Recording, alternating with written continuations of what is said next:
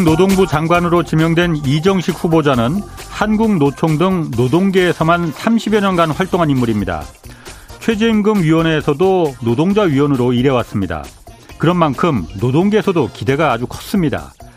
어제 이정식 후보자는 현재 논란이 되고 있는 최저임금을 업종별 또 지역별로 차등 적용하자는 이 방안과 관련해서 지금까지 한국 사회는 최저임금을 단일 적용하는 게 정치, 경제, 사회적으로 맞다고 결정해 왔다. 그렇지만 이 제도를 둘러싼 경제 환경이나 현실이 바뀌면 이것도 바뀔 수 있다. 이렇게 말했습니다. 최저임금 차등 적용은 그간 전경련 등 재계가 꾸준히 요구해온 상황입니다. 노동계는 최저임금을 업종별로 차등 적용하는 건 가뜩이나 열악한 최저임금 일자리를 그마저도 더 나쁜 일자리로 구분해서 낙인 찍는 그런 부작용이 생긴다. 또 지역별로 최저임금을 달리 적용한다면 임금 조금 더 주는 이 대도시로 사람들이 더 몰려서 지방 소멸이 가속화될 뿐 아니라 못 사는 지역을 국가가 공인해버리는 그런 셈이라고 반대해 왔습니다. 뭐 노동계에서 잔뼈가 굵은 이정식 후보자가 말하는 그 경제 환경이나 현실이 어떻게 바뀌었다는 건지는 어, 인사청문회에서 그 생각을 들을 수 있을 겁니다. 그렇지만 역시 역시 자리가 사람을 만드는 겁니다. 네, 경제와 정의를 다잡는 홍반장 저는 KBS 기자 홍사원입니다. 홍사원의 경제수 출발하겠습니다. 유튜브 오늘도 함께 갑시다.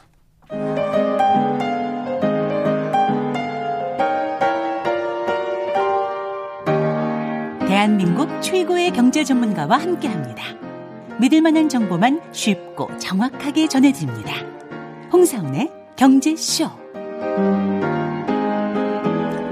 네, 외국인 투자자들이 우리 증시에서 지금 계속 빠져나가고 있는데 채권 시장에서도 이탈이 지속되고 있다고 합니다. 또 기준 금리도 인상됐습니다. 이렇게 불확실성 커지는 주식 시장 어떻게 대처해야 될지 오늘 좀 살펴보겠습니다. 김학균 신영증권 리서치 센터장 나오셨습니다. 안녕하세요. 네, 안녕하십니까? 코로나 좀 그 괜찮으세요?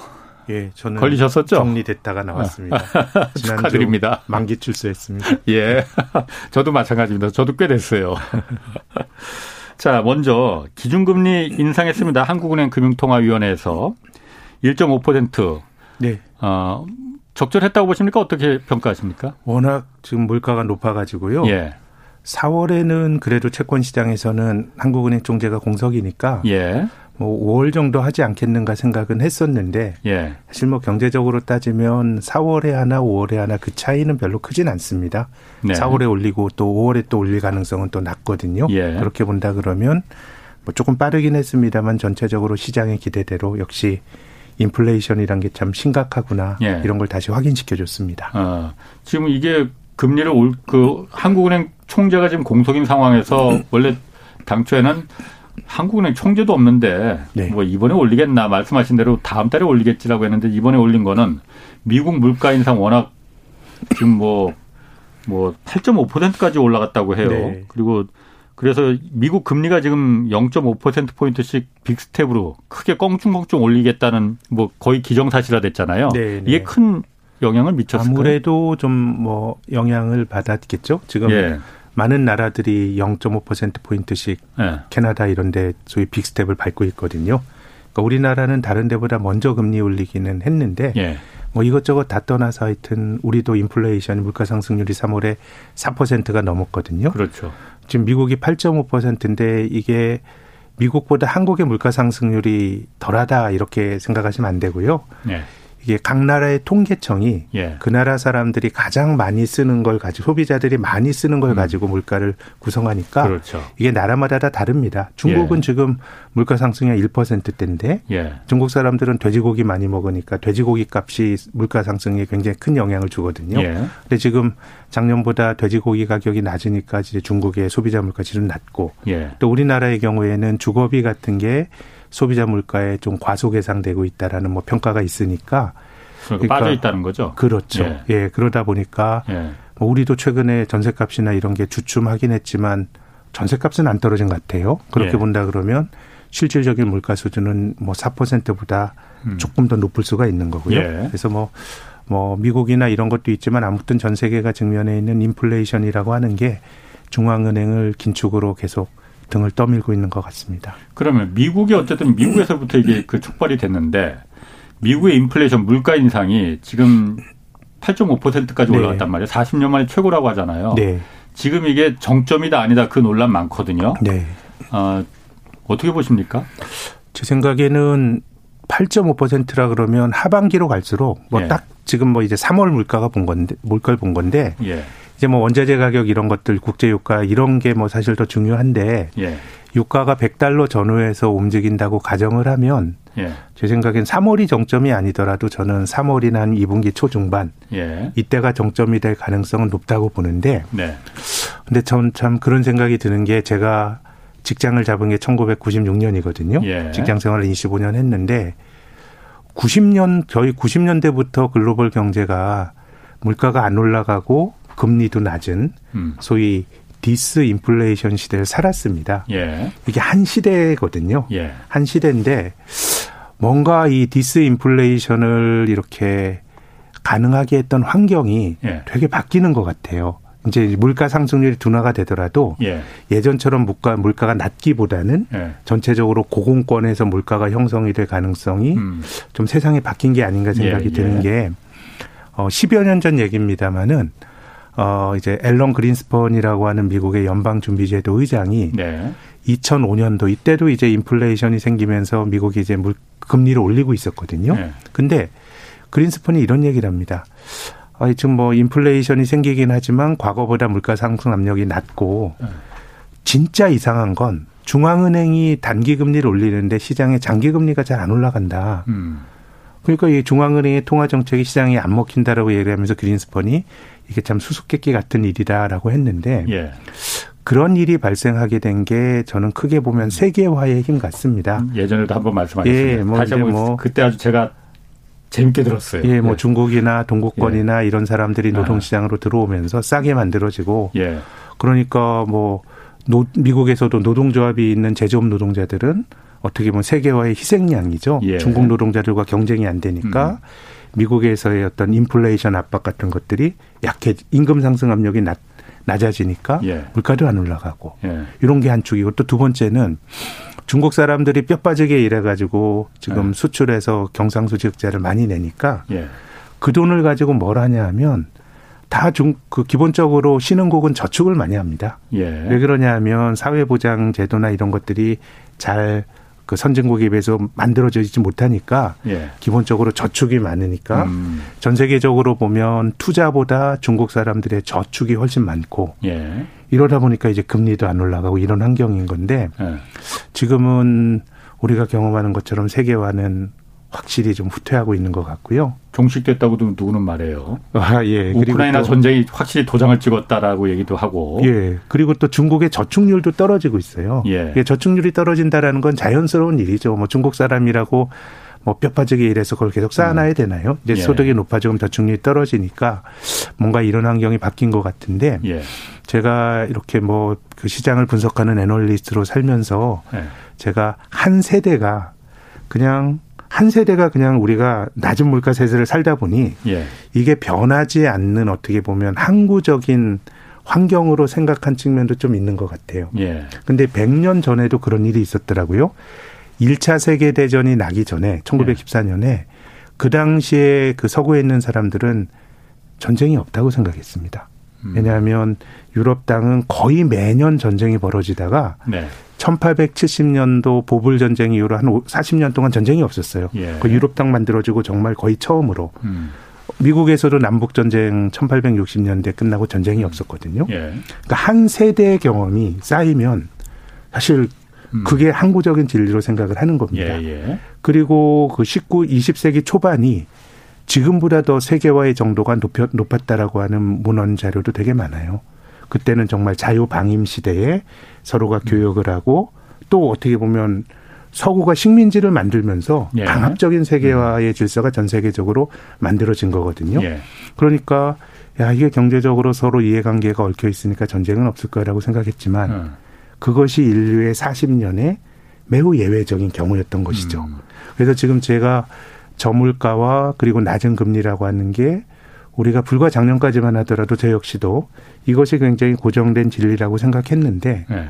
이것이 지난 30년에 어떻게 보면 굉장히 특수한 경우 이지 않았을까 예. 좀 이런 생각이 좀 들기도 합니다. 아, 지난번에도 그 말씀하시기를 세계화라는 게 결국은 물건을 싸게 만들고 싸게 소비할 수 있는 그게 바로 세계화다라고 말씀하셨었잖아요. 그리고 네. 그 근본에는 중국이 있었다. 중국이 이제 WTO 체제에 가입하면서 네.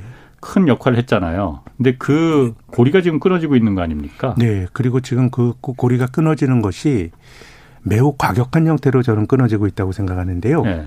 예를 들어서 러시아가 우크라이나를 침공하는 거는 예. 뭐 저는 설마 그럴까 했지만 예. 우리가 그릴 수 있었던 일인데 러시아를 국제 결제망인 스위프트에서 제거하는 건 정말 어. 빨랐거든요. 예. 그러니까 세계화라고 하는 게 서로가 뭐 자연스럽게 음. 경제적인 이해관계에 따라 교류를 하는 건데 전 최근에 중국의 위안화가 굉장히 강했는데요. 예.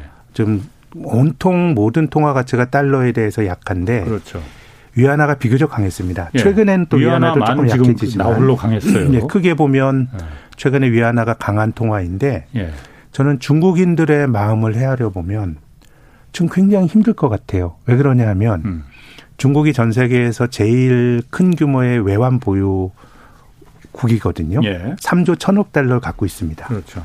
그럼 그 돈이 이 인민은행의 그 금고 속에 있는 게 아니고 다시 미국으로 가서 음. 주로 안전하게 이자를 주는 미국 국채에 들어가 있거든요. 예. 근데 러시아가 외환 보유액이 6천억 달러입니다. 한국보다 음. 더 많아요. 음. 세계 4위국이에요. 예. 이제 문제가 되니까 이거를 딱 막아버리는 거거든요. 예. 그러면 개혁 개방 이후에 중국 그 국민들이 뼈 빠지게 일해서 벌어놓은 그 부가 예.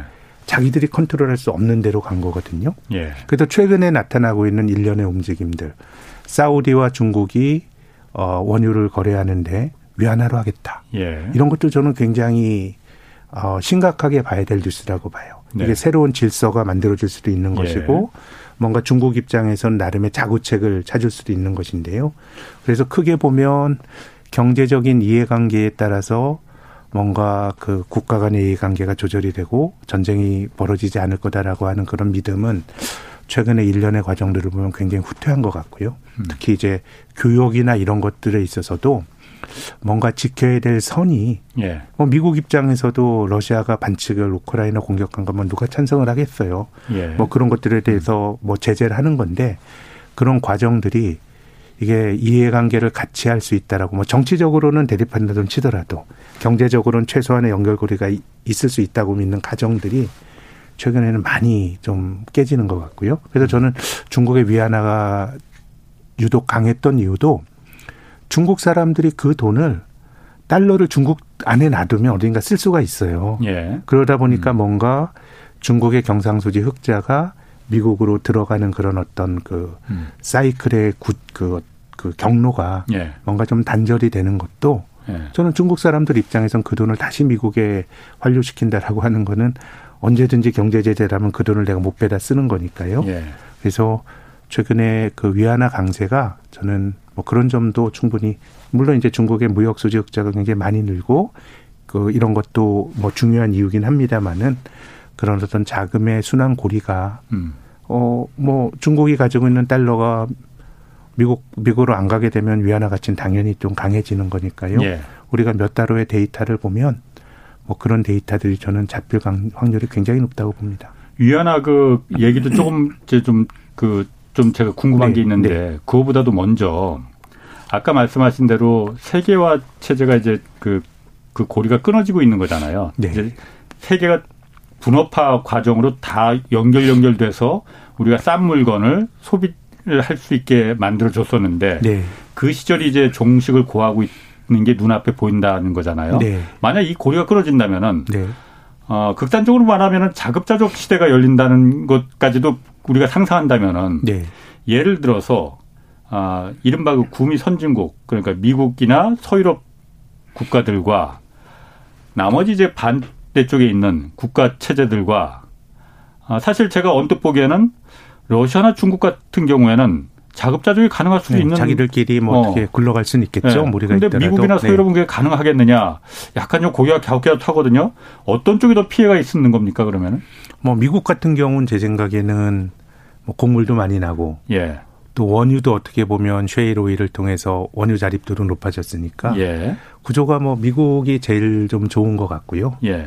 동아시아 같은 나라들이 굉장히 안 좋아지고요. 이게 뭐 예. 뭐100% 자급자족의 경제로 가진 않겠지만 이미 뭐 그런 움직임들이 나타나고 있죠. 과거에 가장 싼 지역으로 돈과 예. 공장 설비가 움직였던 게 어떻게 보면 세계화하고 아웃소싱의 시대라 그러면 예. 지금 좀 인소싱의 시대가 열리는 것이 그렇죠.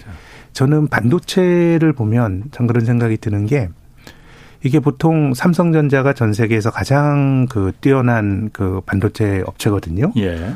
그래서 이제 메모리의 경우에는 삼성전자가 주도하면서 투자도 삼성전자가 주도해서 투자를 하고 그래서 뒤에 있는 기업이 어려워지고 예. 뭐 이런 과정이 삼성전자의 지배력 확대 과정이었는데 예. 작년 이후에 나타나는 과정은 저는 세계 3위, 4위 업체가 막 설비 투자를 막 뭐 앞장서서만 처음 봤어요. 음. 그럼 그게 과연 경제적인 논리냐라 그러면 반도체라고 하는 거는 굉장히 필수적인 그 국가의 필수적인 자원이다 보니까 이제 그런 논리들이 이미 이제는 인소싱의 시대가 열리는 거고요. 예. 그럼 제일 잘 만드는 회사에서 사 쓰는 게 편했었는데 그렇죠. 이걸 자기가 쓴다라 그러면은 비싸지는 것이고요. 예. 그래서 전체적으로 물가 수준은 높아질 가능성이 있고 인텔의 CEO가 작년도에 이런 얘기를 했습니다.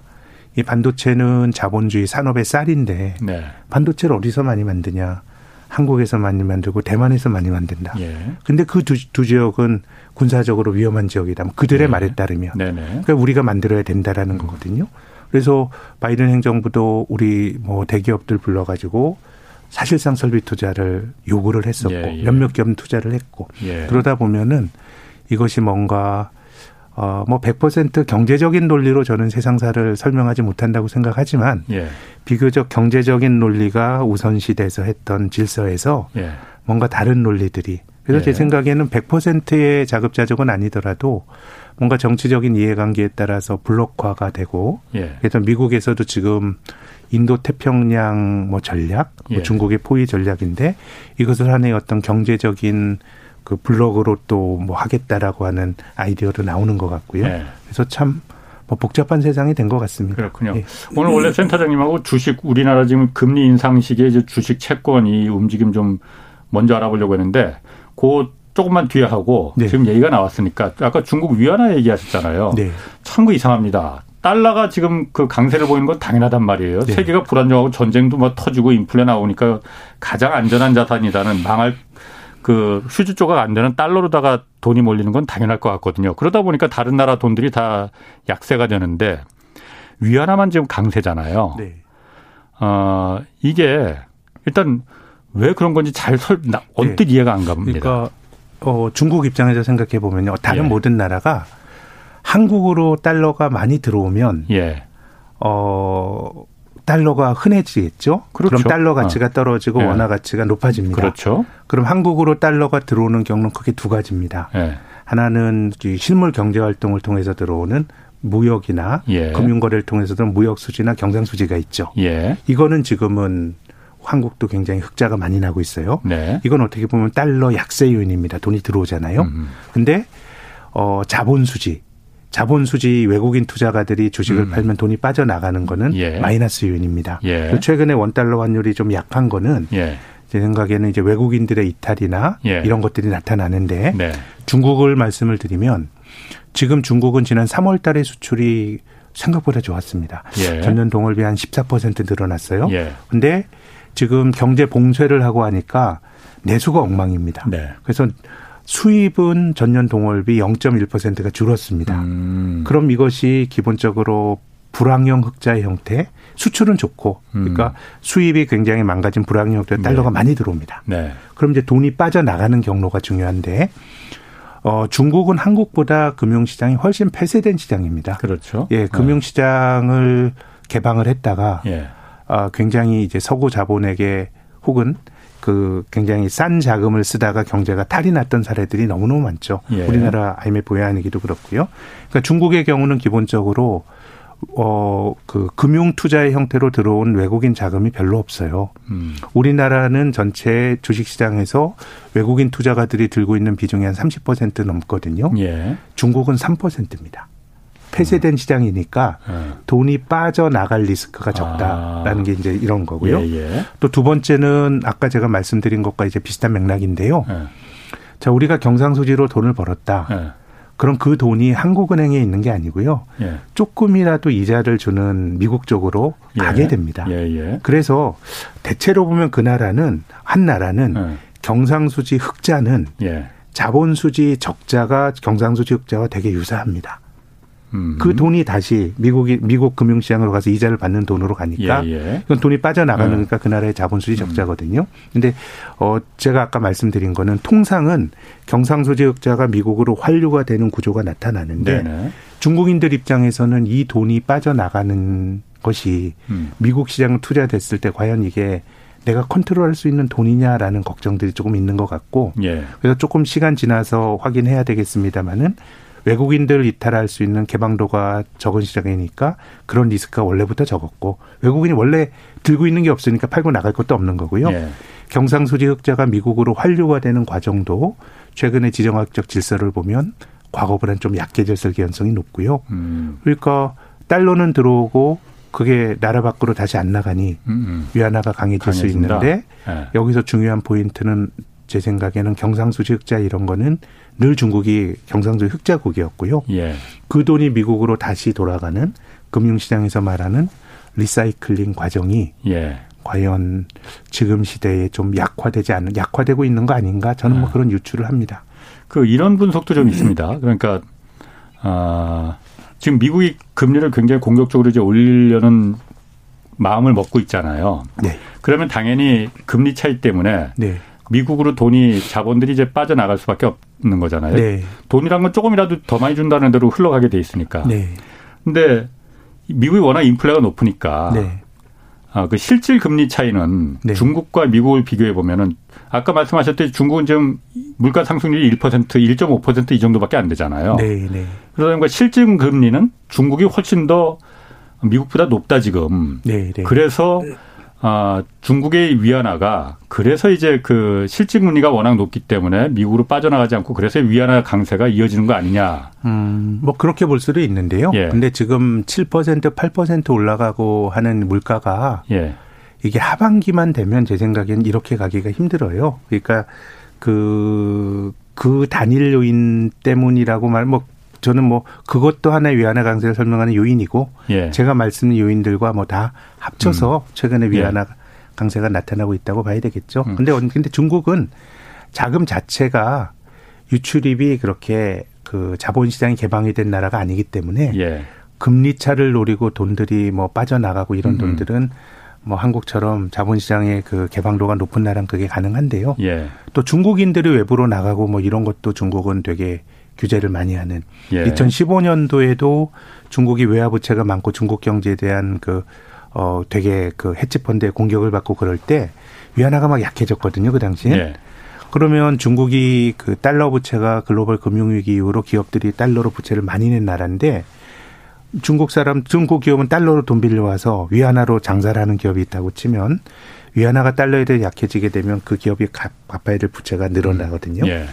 그래서 위안화 약세가 문제가 될 땐 중국 사람들이 이 관광객들이 한국 와서 쇼핑하는 것도 제한을 했어요. 어. 한국에서 쇼핑하고 그럴 때 뭔가 알람이 오고 당신 여기서 얼마 썼습니다. 알람이 오고 이런 정도니까 어. 어 외국인들이 돈이 들어오고 나가는 거는 굉장히 폐쇄적인 시장이고 예. 중국인들이 돈 쓰는 것들도 굉장히 그 간섭을 많이 하는 경제 구조이니까 예. 제 생각에는 어떤 금융의 음. 금리 차도 뭐 어느 정도는 위안화 강세 설명하겠지만 그게 가장 중요한 이유는 아닌 것 같습니다. 중국이 그런데 지금 그 지급 준비 은행의 지급 네. 준비를 또 인하 아직 한 건 아니고 작년 12월에 한 번 인하했는데 7월 12월 했죠. 아, 네. 또 한 번 지금 검토를 하고 있다는 거잖아요. 검토가 아마 오늘 저녁이 될 거다라고 하는 외신을 제가 사무실에 보고 나왔는데요. 그러니까 지급 예. 준비율이라는 건 금리 인하는 아니에요. 네, 그렇지만 네, 은행에서 고객들이 맡긴 예금을 네. 일정 비율은 중앙은행에 그 적립 예치해 놔야 되는데 의무적으로 네. 그걸 갖다 좀 옛날에는 50만큼 의무적으로 배치해 놨다면 한 그한 그30 으로 낮추겠다는 거 아니에요? 그럼 나머지 20만큼은 시중에 네, 풀겠다는 네, 거잖아요. 수 있게 되는 거죠. 다른 예. 나라 다 지금 긴축하겠다고 돈 빨아들이고 있는데 네. 중국 또 이렇게 그 완화 부양책으로 가는 거는 왜 그런 겁니까? 경제가 안 좋아서 그런 것 같습니다. 예. 제가 앞서서 어, 3월에 중국의 수출이 14% 늘어났는데 예. 수입이 줄었다고 말씀드렸거든요. 예, 예. 이건 기본적으로 지금 내수가 굉장히 안 좋고 예. 구조적으로 보면 글쎄요, 전 중국이 좀 안 좋을 수밖에 없다고 생각하는 게 최근 수년 동안 중국 경제 성장을 이끌었던 게 부동산이거든요. 예. 근데 작년 여름부터 어 시진핑 주석이 공동 부유 이런 거 얘기하면 성장의 동력이었던 부동산을 지금 적대시하고 있어요. 예. 그리고 어 경제 질서 다른 어떤 민간 시장에서의 어떤 혁신은 예. 알리바바나 텐센트나 이런 기업들의 서비스업 기업들의 혁신이 있었는데 예. 그것도 지금 약간의 적폐로 물리면서 지금 두들겨 맞고 있거든요. 예. 그러니까 저는 중국이 경기가 안 좋은 게 어떻게 보면 정책의 산물이고 당연하다고 봅니다. 예. 그러다 보니까 중국 입장에서는 어 어쨌든 내수 부양을 할 수밖에 없는 예. 형국이고요. 그래서 경기가 상대적으로 좀 나쁘다라고 봐야 될 것 같고 온 세계가 다 긴축을 하는데 지금 긴축을 하는 나라가 전부 한국 주변에 있습니다. 중국은 지금 경기가 어려서 그렇고 지금 일본도 일본. 마찬가지예요. 네. 일본은 경기 요인보다는 부채 문제가 큰 것 같습니다. 국가 부채. 예, 지금 네. 일본 정부의 GDP 대비 국가 부채가 250% 넘거든요. 그렇죠. 가장 높죠 지금. 예, 그럼 이자율이 높아지면 안 되는 구조인데 그래서 지금 일본의 10년 만기 국채 수익률을 보면 지금 우리나라 금리도 아주 뜀박질을 했는데 예. 일본은 제 생각에는 10년짜리 금리를 어, 일본 중앙은행이 막으려고 하는 선이 0.25%인 것 같아요. 예. 지금 이걸 안 넘고 있어요. 예. 그러니까 지금 미국 금리는 뜀박질을 하고 일본 금리는 안 올라가니까. 예. 그러니까 중국은 그 자본의 유출입이 자유로운 나라가 아닌데 예. 일본은 비교적 개방도가 그렇죠. 좀 훨씬 큰 나라거든요. 그렇죠. 그러니까 금리 차를 보고 돈이 움직이니까 지금 예. 어, 엔화가 굉장히 약한 것이죠. 예. 전통적으로 일본 엔화가 전통적인 안전자산이었습니다. 예. 전쟁이 나고 세상이 어수선하면 일본이 전 세계 대외 자산이 제일 많은 나라이다 보니까 엔화 가치가 강했는데 근데 지금 엔화 가치가 약한 이유는 제 생각에는 금리가 올라갔을 때 치료해야 될 비용이 너무 크고 그래서 국채 이자율을 낮추기 위해서 인위적으로 금리를 낮게 유지하니까 어, 미국과 일본 간의 금리 차가 커지면서 전 최근에 엔화 약세야말로 어 어떤 어 미일 금리 차의 확대로 설명을 해야 된다고 봅니다. 그러니까 그 금리를 일본 정부가 금리를 올렸을 때 일본 중앙은행이 금리를 올렸을 때 치료해야 할 비용이 너무 크다는 거는 예. 일본 정부가 국채가 너무 많은 국가 채무가 워낙 많으니 네. 금리가 조금이라도 오르면은 부담이 너무 큰 거죠. 세금 걷어서 다 이자로 낼 수밖에 없으니까 네. 그래서 올리고 싶어도 못 올린다는 거예요. 그럼요. 그리고 이미 뭐 어느 나라나 네. 최근에 네. 중앙은행과 중앙은행이 행정부에 대해서 가지는 독립성은 좀 많이 약해진 것 같긴 한데 예. 일본은 2기 아베 내각이 출범했던 2012년부터 예. BOJ 일본 중앙은행은 행정부의 신여였습니다. 음흠. 이뭐그 구루다 총재 이런 사람들 예. 전부 아베노믹스의 주역이었거든요. 예, 예. 그래서 뭐 이것저것 다 떠나서 일본은 참 금리가 올라가면은 안 예. 되는 취약한 구조의 나라고 예. 저는 앞서서 그 낮은 물가와 낮은 인플레이션의 시대에 이것이 세계화 시대에 짧았던 한 2, 30년의 역사일 수도 있지 않겠는가라는 생각을 조심스럽게 예. 말씀드렸는데 예. 2, 30년과 지금이 또 바뀐 것 중에 하나는 부채입니다. 예. 한국만 해도 빚을 너무 많이 냈고 음. 그래서 참 이게 생산성이 좋아진다 그러면 부채를 더 내도 돼요. 부채라고 하는 게 내 미래의 노동을 저당 잡혀서 지금 쓰는 거거든요. 음, 예. 그럼 뭐 너무 어렵다 그럼 빚내서 지금 고통을 줄이고 나중에 예. 이래서 갚으면 되는데 우리나라 같은 경우도 조금 걱정스러운 좀 부채는 늘어나는데 이것이 우리나라 경제의 생산성이 좋아진다라고 하는 증거는 별로 없는데 네. 지금 부채의 절대 기준들이 많이 높아져서 예. 아, 절대 수준이요. 그래서 지금 일본은 저는 국가 부채의 급증이 가져온 것이 엔화 약세와 인위적인 저금리로 나타나는 것 같고 예. 우리나라도 저는 뭐 한국은행이 금리를 올릴 수 있다고 생각합니다. 네. 인플레이션도 잡아야 되고 부채가 늘어나는 거에 대해서 어떤 경고도 해줘야 되고 이건 이제 한국은행 총재 그렇죠. 내정자께서 그런 말씀 하셨어요. 예, 예. 좀 그런 신호를 줄 수 있는 거는 선택이라고 봅니다. 예. 근데 이제 어, 그랬을 때 치러야 될 경제적 비용이 예. 과거보다 많이 커진 거 아닌가라는 음. 생각은 하게 됩니다. 그럼 우리나라 같은 경우 지금 1.5%까지 올랐는데 어, 예상은 몇 퍼센트까지 올라갈 것 같습니까? 금리는 그리고 어느 정도까지 올리는 게 적절하다고 보시는 거예요? 그거는 그거는 알 수 없습니다. 예. 예. 사전적으로 그런 레벨을 알 수는 없는데요. 예. 어 제가 저의 생각은 하반기로 갈수록 예. 지금과는 분위기가 좀 많이 달라지지 않겠는가. 예. 어차피 이 모든 경기 둔화는 긴축으로부터 오는 경우가 많습니다. 예. 너무 경기가 과열되기 전에 금리를 올리는 거고 또 지금처럼 부채가 많은 구조에선 금리가 올라가게 되면 소비라든가 이런 게 타격을 받을 수밖에 없거든요. 예. 그래서 저의 전망은 예. 한번 더 인상 1.75%가 이번 금리 인상 사이클의 끝이 아닐까라는 게 제 생각이고요. 예. 어, 그 올해 하반기, 3분기, 4분기로 갈수록 저는 미국도 마찬가지라고 생각하는 게 예. 그렇게 금리를 미국도 늘어난 부채에 대한 부담이 당연히 있을 테고요. 또 그 어쨌든 뭐 가격이 높아지고 금리가 높아지면 생활비가 높아지면서 어 경기가 지금처럼 좋기는 힘들기 때문에 음. 음 지금 금융 시장이 억눌려 있고 많이 걱정을 하고 있는 중앙은행의 긴축에 대한 압박은 제 생각엔 올해 상반기가 좀 정점이 되지 않겠는가. 예, 전 그렇게 봅니다. 그런데 뭐 센터장님은 뭐 그 아니지만은 네. 미국 연준도 그렇고 네. 작년 하반기가 절정이다. 뭐 계속 그런 얘기 했었잖아요. 인플레 어 인축이요? 예. 아, 어, 인플레가 인플레 아, 그렇죠. 그렇고. 예, 예, 예. 그러니까 지금도 그런데 계속 정점이 네. 계속 계속 맞아요. 업그레이드 네. 되고 있는 맞아요. 거잖아요. 네. 그래서 저는 그 어. 인플레이션에 대한 예측은 예. 이거는 국제 유가라든가 이런 예. 거에 따라 전적으로 좌우가 되는 것 같습니다. 예. 근데 중앙은행이 건드릴 수 있는 거는 경제 수요를 건드릴 수는 있어요. 아하. 뭐 경, 금리를 올려가지고 경제의 과잉 수요를 억제하는 건 중앙은행이 할 수 있는데 예. 공급을는 이건 뭐 중앙은행이 뭐 어떻게 해요 국제유가라든가 그렇죠. 이런 것들을 할 수가 예. 없기 때문에 예, 예.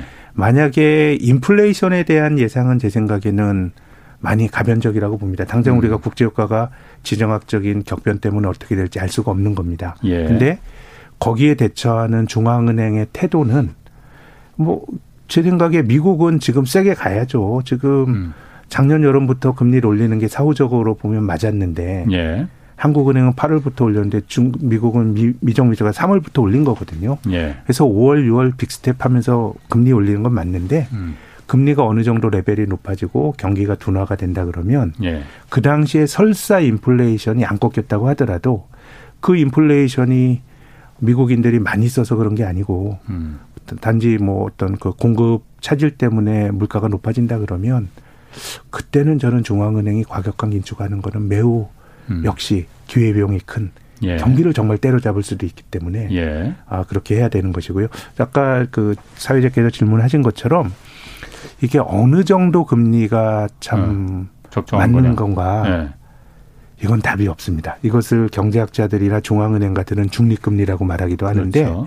중립금리를 바라보는 전 세계에서 많은 똑똑한 사람들이 많은 미국의 연방준비제도의 중립금리도 막 바뀌고. 예. 그래서 저는 어그 지금 파월 의장이 연준의 파월 의장이 지난 1월에 굉장히 저는 솔직한 얘기를 했다고 생각하는데 시장에서 중립금리나 적정금리를 말하지만 이건 선언적으로 알 수 없다. 나도 모른다. 우리는 조심스럽게 하면서 경제의 반응을 봐야 되는 건데 예. 2018년 가을에도 지금과 같은 격변이 있었습니다. 음. 인플레가 있고 금리가 올라가고 주가가 미국 주가 많이 떨어졌는데 파월 의장은 그 당시에는 기준금리가 한 2% 넘어갔더니 막 경제나 자산 시장이 좀 탈을 막 비명이 나오고 또 그 시장 금리론 10년물 국채가 3% 넘어갔더니 예. 뭔가 좀 문제가 생기더라고 얘기를 했거든요. 그래서 이건 이제 조심스럽게 가면서 반응을 보면서 유동적으로 가야 되는 것이고요. 음. 그래서 지금 중앙은행가들의 말만 들으면 긴축이 한없이 될 것 같잖아요. 음, 예. 그럼 중앙은행가들의 그 말이 성경책에 나오는 진리처럼 고정된 진리가 아니잖아요. 그렇죠. 작년 가을만 하더라도 금리 올해 안 올리겠다 그랬거든요. 아, 예. 그러다가 뭐 9월에 올리겠다 그랬다, 6월에 올리겠다 그랬다, 3월에 올린 거고 우리가 사후적으로 보면 굉장히 연준이 늦었다는 비판을 할수 음. 있는데 그런 결정들은 다 그 당시의 산물이라는 음. 겁니다. 예. 그렇기 음. 때문에 지금 말하는 긴축에 대한 강도가 뭔가 여러 가지 부작용이 나오고 했을 때 예. 과연 지속이 될 거냐 이거는 저는 매우 가변적이라고 봐야 되고요. 예. 저는 미국의 그 탄소 중립도 그런 것 같아요. 예. 이번 주 뉴스를 보니까 바이든 대통령이 shale oil이라고 하는 게 기름을 파내게 되면 환경을 많이 파괴해서 그렇죠. 네. 좀 이제 절제를 하다가 예. 지금 뭐 먹고 살기 힘들고 또 원, 에너지 때문에 음. 미국 국민들 살기 힘들어지니까 네. 또뭐 이제 환경 규제를 또 완화하겠다는 거거든요. 예. 모든 것이 다 상황의 산물이기 아, 때문에 아, 아. 긴축도 중앙은행가들의 발언이 이 사람들은 시장과 소통을 하기 위해서 자기들의 뜻을 잘 말해줘야 되는 거지만 경제 상황이 바뀌게 되면 지금과 같은 톤으로 말하기엔 좀 힘들어지지 않을까라는 게 뭐 제 예상입니다. 그렇군요. 아, 참, 말을 조근조근 하시는데 참 진짜 그 설득력이 너무 좋으셔갖고 논리력도 좋으셔갖고 제가 항상 감탄하고 있습니다. 아유, 무슨 말씀을. 그냥 스폰지처럼 제가 뭐 그 센터장님의 지식을 막 지금 빨아들이고 있어 지금. 저기 또 한 가지 제가 궁금한 게 며칠 전에 우리나라 이제 국고채 금리가 막 뭐 발작이라는 표현이 나올 네. 정도로 막 뛰었잖아요. 꽁충꽁충 네. 뛰었잖아요. 이거는 어떤 의미가 있는 건지 그리고 어쨌든 우리가 기준금리도 기준금리 기준금리 일단 올려 올랐지만은 이게 시장 금리에 어느 정도나 영향을 줄지 네. 그리고 국 고채 금리가 그렇게 막 발작적으로 올라간 게 시중 금리에는 어떤 영향이 있는 건지 어떤 상관관계가 있는 건지 네. 그것도 한번 좀 얘기를 해 주시죠. 어, 우리가 주로 은행에 대출을 받고 뭐 한 것들은 거의 한국은행 기준금리에 많이 연동이 되고요. 예. 지금 그 뭐 3년짜리 국고채, 10년짜리 국고채 이런 것들은 예. 실제적으로 경제 활동하는 기업들이나 예. 이런 쪽에 시장 금리라고 하죠. 영향을 많이 이제 주는 예. 건데요. 최근에 금리 올라간 거는 한국은행의 긴축도 당연히 있고요. 예. 어 그리고 또 한 가지는 이 책 결국 이제 금리라고 하는 건 채권의 가격인데요. 네. 채권의 가격이 금리가 올라가면 기존 채권의 떨어지죠. 가격은 떨어집니다. 네, 반대 반대라고 예, 반대입니다. 예. 그걸 뭐 제가 지금 자세하게 설명할 만한 예, 예. 그냥 반대입니다. 그냥 그거는. 예. 근데 보통 채권 공급이 많으면 예. 가격은 떨어지겠죠. 예. 그래서 지금 인플레이션 때문에 금리를 올리는 것도 이슈인데 채권 시장의 공급이 많이 늘어날 거다라고 하는 우려도 있어요. 이건 지금 우리 신정부가 자영업자 도와주겠다라고 지금 50조 원인가요? 추경 예, 50조. 예, 그럼 50조 원을 어떻게 해야 될 거냐? 지금 국채 발행해야죠. 예, 네. 그렇게 되면 이제 국채가 공급이 될 수 있다라고 하는 예. 우려도 있는 것 같고요. 음. 그래서 지금 금리가 올라간 거는 한국은행의 긴축이 한 60% 설명하고 네. 나머지 한 40% 정도는 뭔가 국채 공급이 많이 있을 거다라고 하는 우려도 음. 채권 시장을 억누르는 것 같습니다. 지금 아직까지 신정부가 그것 자체가 결정이 안 됐고요. 예. 어쨌든 근데 뭐 하겠다라고 했으니까 뭐 자영업 지원은 또 국민적인 저는 공감대도 있다고 보는데요. 예. 재원 마련은 구체적으로 할 거 거기에 대해서는 아직까지 뭐 특별한 그 솔루션이 나오진 않았기 때문에 음. 수급 불안에 대한 우려도 확실히 있는 것 같고요. 그래서 저는 정부가 재정을 쓸 때 금리가 올라가는 걸 굉장히 중시해야 됩니다. 예. 어떤 의미냐면요. 경기가 안 좋으면 정부가 돈을 쓸 수 저는 있다고 봅니다. 써야죠. 민간이 안 되면 정부가 써야죠. 예. 예. 근데 이제 보통 이제 주류 경제학에서 말하는 경제학 원론에 보면 구축 효과라는 게 있거든요. 네. 정부가 민간이 쓸 수 있는 자원을 음. 정부가 세금을 걷든가 음. 국채를 발행해서 당겨서 쓰면 예. 민간이 쓰는 것보다 오히려 효과가 덜 난다라는 게 구축 효과죠. 예. 그럼 이제 경제적인 보수주의자들은 아, 이 정부가 쓰는 거 못마땅해서 정부 쓰지 말라고 얘기하고 음. 또 진보주의자들은 무슨 구축 효과야 좀 어려운데 정부라도 써야 되는 음. 건데 예. 제 생각엔 시장에서 구축 효과를 판단하는 잣대는 금리입니다. 어. 왜냐하면 민간이 전혀 돈을 안 써요. 예. 수요가 없어요. 돈에 대한 수요가. 예. 그때 정부가 재정 지출을 늘리면은 예. 금리가 안 올라갑니다. 왜 그러냐면 금리라고 하는 건 결국은 돈의 가치거든요. 예. 근데 금리가 최근처럼 금리가 올라간다라고 하는 거는 민간과 정부가 서로 경합을 하는 거예요. 예. 그렇게 되면 돈의 가치는 금리가 올라가는 겁니다. 예, 예. 그래서 정부가 재정 지출을 늘리더라도 예. 금리가 안 올라간다 그러면 예. 이건 구축 효과가 경제적으로 발생하지 않는 거고요. 민간의 자금 수요가 없는 겁니다. 음. 그렇기 때문에 저는 지금 금리가 올라간다라고 하는 거는 이제는 어 어려울 때 정부가 돈을 써야 된다라고 하는 것을 어 동의하는 경제적 진보주의자들에서도 예. 이제는 구축 효과를 생각해야 되는 거니까요. 네. 그래서 어떻게 보면 이제 정부가 돈 쓰는데도 좋은 환경은 아닌 것 같아요. 그 국고채 금 국고채가 이렇게 네. 발작적으로 오른 게 최근에 외국인 투자자들이 아, 주식 시장에서도 계속 빠져나가고 네. 있는데 채권 시장에서도 빠져나가고 있다고 하잖아요. 근데 아닙니다. 이제 규모가 어. 채권 시장은 뭐 별로 크진 않고요. 그래요? 크게 보면 어. 그 때문에 어, 외국인은 계속 주식을 팔았고요. 예. 어, 외국인의 채권은 뭐 계속 사다가 최근에 약간의 그런 어. 거라서 이게 뭐 본격적인 이탈이라고 말하기 힘든데요. 그렇군요. 어. 일단 외국인들은 왜 그렇게 한국에서 그 자본시장에서 빠져나가는 거예요? 주식은 일단 미국이 금리를 올리면서 예. 어, 미국이 금리를 올릴 때 신흥국에서 외국인들이 그 주식을 안 팔았던 적은 거의 없습니다. 아. 예, 그러니까 뭐 지금도 예. 미국이 금리 올라가니까 이 거대한 자금의 흐름이 미국으로 환류가 되거나 이런 모습이 나타나는 것 같고요. 예. 근데 채권 시장에서는 뭐 유의미한 이탈이 나타나고 있다고 말하기는 힘든데 예. 이거는 금리가 우리나라 금리가 어, 우리나라 국가 신용 등급이 일본보다 높거든요. 예. 우리나라 재정이 일본보다 훨씬 좋지 않습니까? 아, 예. 근데 제가 10년물 금리 말씀드렸는데 일본은 0.25%고요. 예. 유럽에 있는 많은 나라들이 금리가 올라갔습니다마는 한국 정도의 금리를 주는 나라들이 별로 없습니다. 음. 그렇게 된다 그러면은 음 한국 채권은 조금 글로벌한 안전 자산으로 예. 어, 취급받고 있는 측면도 분명히 있는 것 같고요. 예. 물론 이제 채권에 투자하는 외국인들은 환율이 되게 중요하지요. 예. 예. 원화 가치가 너무 약해지게 되면 어쨌든 뭐 이자 2% 받는데 원화가 한 2% 약해진다 그러면 환에서 손해를 보게 되는 건데 예.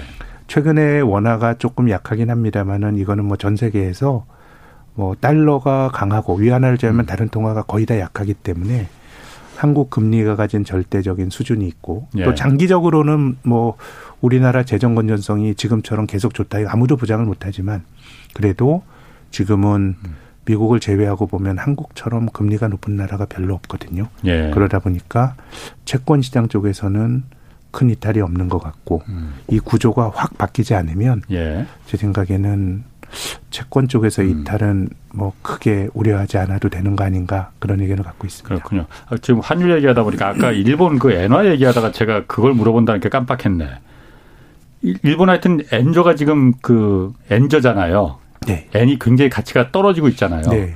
그럼 일본의 뭐 도요타나 뭐 소니나 뭐 하여튼 수출 기업들은 좋죠. 수출 많이 하니까 좋은 거 네. 아니에요? 그럼 그거로다가 이렇게 상사 서로 상쇄하면 되는 거 아닌가요? 시차를 두고 그런 일이 나타날 네. 거라고 생각합니다. 예. 그게 결국은 제조업 경쟁력인데요. 예. 자기 힘으로 물건을 제조해서 돈을 벌 수 있는 나라는 예. 통화 가치가 계속해서 약해지지 않습니다. 예. 예. 그렇기 때문에 일본이나 한국이나 대만과 같은 나라는 또 대표적으로 또 이런 나라들이 아주 내수가 엉망인 나라거든요. 예. 그러다 보니까 기본적으로 음, 내수가 안 좋더라도 불황의 흑자가 나면서 달러가 네. 계속 들어오는 구조기 때문에 예. 시차를 두고 저는 엔과 원 같은 경우는 지금 뭐 미국이 이렇게 금리를 올리니까 예. 이 국면에서는 이건 뭐 엔화 약세, 원화 약세라기보다는 달러 강세고요. 예. 이건 어쩔 수가 없는 건데 이제 미국의 긴축이 완화가 된다 그러면 어, 한국 원, 일본 예. 엔은 좀 안정이 될 수가 있고요. 예. 그래서 우리가 해외 투자를 할 때 한국의 중산층 분들이 브라질 채권에 투자했다가 6, 7년 전에 손해 많이 보셨는데요. 예.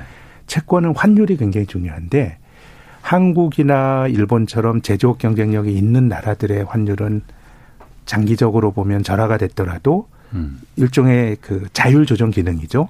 높아진 환율 때문에 수출을 늘면서 다시 통화 가치가 강해지는데 터키라든가 브라질이라든가 이런 제조업 기반이 없는 나라들은 환율이 천정이 없는 것 같아요. 음. 계속 약해지는 구조로 가는데요. 예. 그래서 저는 뭐 일본의 수출주들은 또 굉장히 또 좋은 기회가 그 기업들에게는 오고 있다라고 음. 생각합니다. 그럼 이렇게 엔화 가치가 바닥으로 떨어질 때 뭐 지금이 바닥인지 아닌지 모르겠지만은 오히려 일본 주식 시장이나 이런 데 네. 투자하는 거 그러면은 뭐 환차익도 기대할 수 있을 테고 아까 네. 말씀하신 대로 그렇게 수출 기업들이 시차를 두고 만약 그 상쇄가 된다면은 그것도 하나의 기회 아닙니까 그러면은? 뭐 저는 지금 한국이나 일본이나 수출주들에겐 또 좋은 환경이 예. 만들어지고 있다고 생각합니다. 지금 뭐 삼성전자라든가 한국의 대표 기업들 주식을 계속 뭐 팔고 있는데 예. 이 팔고 나가는 게 저는 뭐 개별 기업에 대한 판단도 중요하지만 예. 그냥 주식이니까 파는 것 같습니다. 예. 그냥 신흥국에서 돈을 빼고 그러니까 삼성전자 제일 크니까 너 팔자 이런 걸로 나타나는 건데요. 예. 그래서 다음 사이클에서 미국 긴축이 완화가 되는 예. 어느 순간이 온다 그러면 그때는 동북아의 수출 관련 주식들이 저는 기회가 될 수 있다고 생각합니다. 예. 올해 중반기 그럼 주식 시장은 어떻게 될지 뭐 지금 청취자들 의견들이 물어보는 분들 많거든요. 왜냐하면 지금 워낙 조정이 길게 되고 있잖아요. 2011년부터 2016, 17년까지 6년 옆으로 기었던 적도 있습니다. 아, 6년씩이나? 지금은 이제 아직 몇 달이니 뭐 어, 1년도 안 됐으니까 한 10개월이니까요. 아, 아. 조금 긴 사실 예. 투자하는 입장에서는 참 예. 하루하루가 참 힘든데 예. 우리 주식을 지난 10년 동안 회고를 해보면 예. 2017년이 좋았고요. 예. 2020년 좋았고 예. 한 8년은 시장이 횡보를 했습니다. 예. 그래서 저는 이미 작년부터 시장이 횡보로 간 것 같고요. 예. 그래서 뭐 국면 국면별로 오는 이 아주 짧은 타이밍을 잘 잡아야 되는데 예. 아, 그게 참 뭐 말이 쉽지. 지나고 나면 그게 바닥이었거니 생각을 하는데 예. 전체적으로 저는 올해 2분기, 3분기 정도 미국 긴축 우려가 완화되는 국면에서는 또 거기다 이제 우크라이나 문제까지 우리 알 수는 없지만 예. 진정이 된다 그러면 한 번 정도는 좀 강한 반등이 올 텐데 예. 그것이 어떤 연속성을 가진 반등이라기보다는 일시적인 일시적인 어. 거 아니겠는가라는 어. 생각입니다. 우크라이나 전쟁이 사실 가장 큰 변수가 지금 될 것 같은데 일부는 네. 지금 뭐 recession 경기 침체를 recession이라고 하잖아요. 네. 그런데 우크라이나의 전쟁 때문에 warcession이라는 용어까지도 뭐 등장을 한다고 해요. 네. 어떻습니까? 이 우크라이나 전쟁이 얼마나 침체 그 어느 정도나 그 오늘 보니까 IMF에서는 이게 뭐 매우 충격적인 그이 네. 이 충격을 갖고 올 것이다라고 전망을 했던데 어떻습니까? 저도 warcession에 동의를 하고요. 예. 근데 이것이 미사일을 쏘고 하는 워기도 하지만 예. 지금 이 러시아 사태를 겪으면서 러시아와 중국과 미국 간의 관계 어제도 제니 렐런 재무장관이 아주 강경한 얘기를 했거든요. 이 상거래라고 하는 건 음. 서로에 대한 기본적인 신뢰가 있어야 되는 건데 예. 내가 저기 돈 넣어놨는데 돈을 못 뺄 수 있다라는 거는 기본적인 룰들이 깨지는 거기 때문에 예. 그래서 뭐 전쟁이야 뭐 언제 끝나겠죠. 예. 그렇지만 이 지정학의 긴장 예. 이런 것들이 전체적으로 저는 물가를 물가를 올리는 비율로 예. 나타날 가능성이 높은 거 아닌가 생각합니다. 그리고 전쟁이 끝난다 하더라도 그 제재는 계속될 거 아닙니까? 그러니까 말입니다. 네. 그러면은 그 어쨌든 석유나 천연가스 또 각종 원자재, 곡물 이런 부분에 대해서 어 그 공급망 교란은 계속 있는 거 아니 계속되는 거 아니에요? 그게 바로 침체로 이어지는 도화선이 될 수도 있는 거 아닙니까? 뭐 그럴 수도 있겠죠. 그래서 어. 지금 이제 공급 쪽에서 문제가 많이 발생하고 있다라는 게참 예. 처방이 중앙은행도 예. 손을 못 쓰고 예. 하는 그런 어려운 구조라고 하는 게 뭐제 예. 생각에는 뭐 글로벌 경제가 직면해 있는 어려움인 것 같고요. 예. 포괄적으로 세계화의 후퇴 이렇게 예. 말씀드리고 싶습니다. 음. 제가 오늘 그 이런 그 분석을 잠깐 봤었는데 아까 그냥 중국 소비자 물가도 1%대 물 머무르는 게 네. 그 돼지고기가 네. 굉장히 싸잖아요. 네. 중국은 돼지고기가 굉장히 그 소비자 물가에 그 기여하는 바가 큰데 돼지고기가 싼 게 올해 돼지고기를 굉장히 많이 도축을 했다고 해요. 아, 그렇군요. 왜냐하면은 네, 네.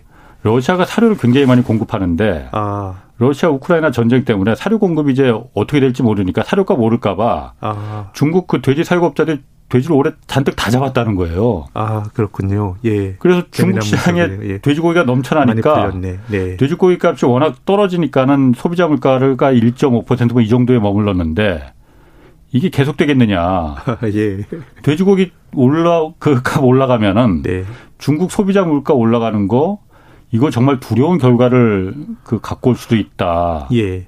보통은 돼지고기나 이런 역병이 돌때 예. 중국의 물가가 불안했는데요. 예. 아, 그 분석 포인트는 좀 재미있네요. 아, 그러니까 저도 그래서 그거 보면서 만약에 중국의 소비자 물가가 아, 지금 1.5%가 아니고 진짜 폭등하기 시작해서 올라가기 시작해서 미국과 실질 금리가 그야말로 차이가 없어져 버리면은 중국의 위안화 강세도 마찬가지고 중국의 그 성장이나 아, 중국의 금융시장이 아, 나만 할수 있겠느냐 이런 좀 뭐 음모론 비슷한 분석이기도 하지만은 아, 그런 뭐 솔깃하더라고요.